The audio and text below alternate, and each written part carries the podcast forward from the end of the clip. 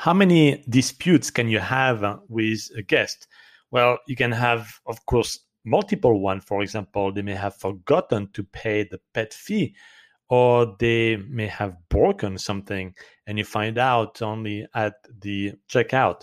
However, on Airbnb, you can only file one dispute at a time. So if you go to airbnb.com forward slash resolutions, if you have one that is already ongoing because, let's say, um, the pet fee was not paid during the stay, and you want to submit a second one at the checkout because they broke stuff, that you cannot uh, because you can only have one resolution at a time.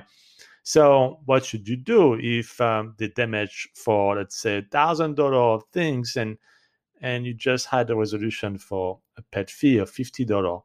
Um, then you really need to contact Airbnb twofold. One, you can reply to the uh, email of the resolution, and the email comes from Airbnb from their support group typically 72 hours after you escalate it to Airbnb. You can reply to that and say, by the way, I have additional evidence for an additional problem, and here are the images. That's number one.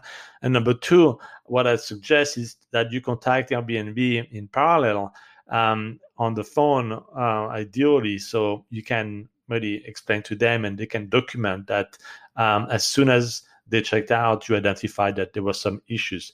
Don't wait. Typically, you should uh, um, you should really disclose uh, and describe uh, the issues at checkout. Don't wait 10 days later, and certainly not after the next check in. You should do this as quickly as possible um, at the uh, checkout, of course, after the checkout time.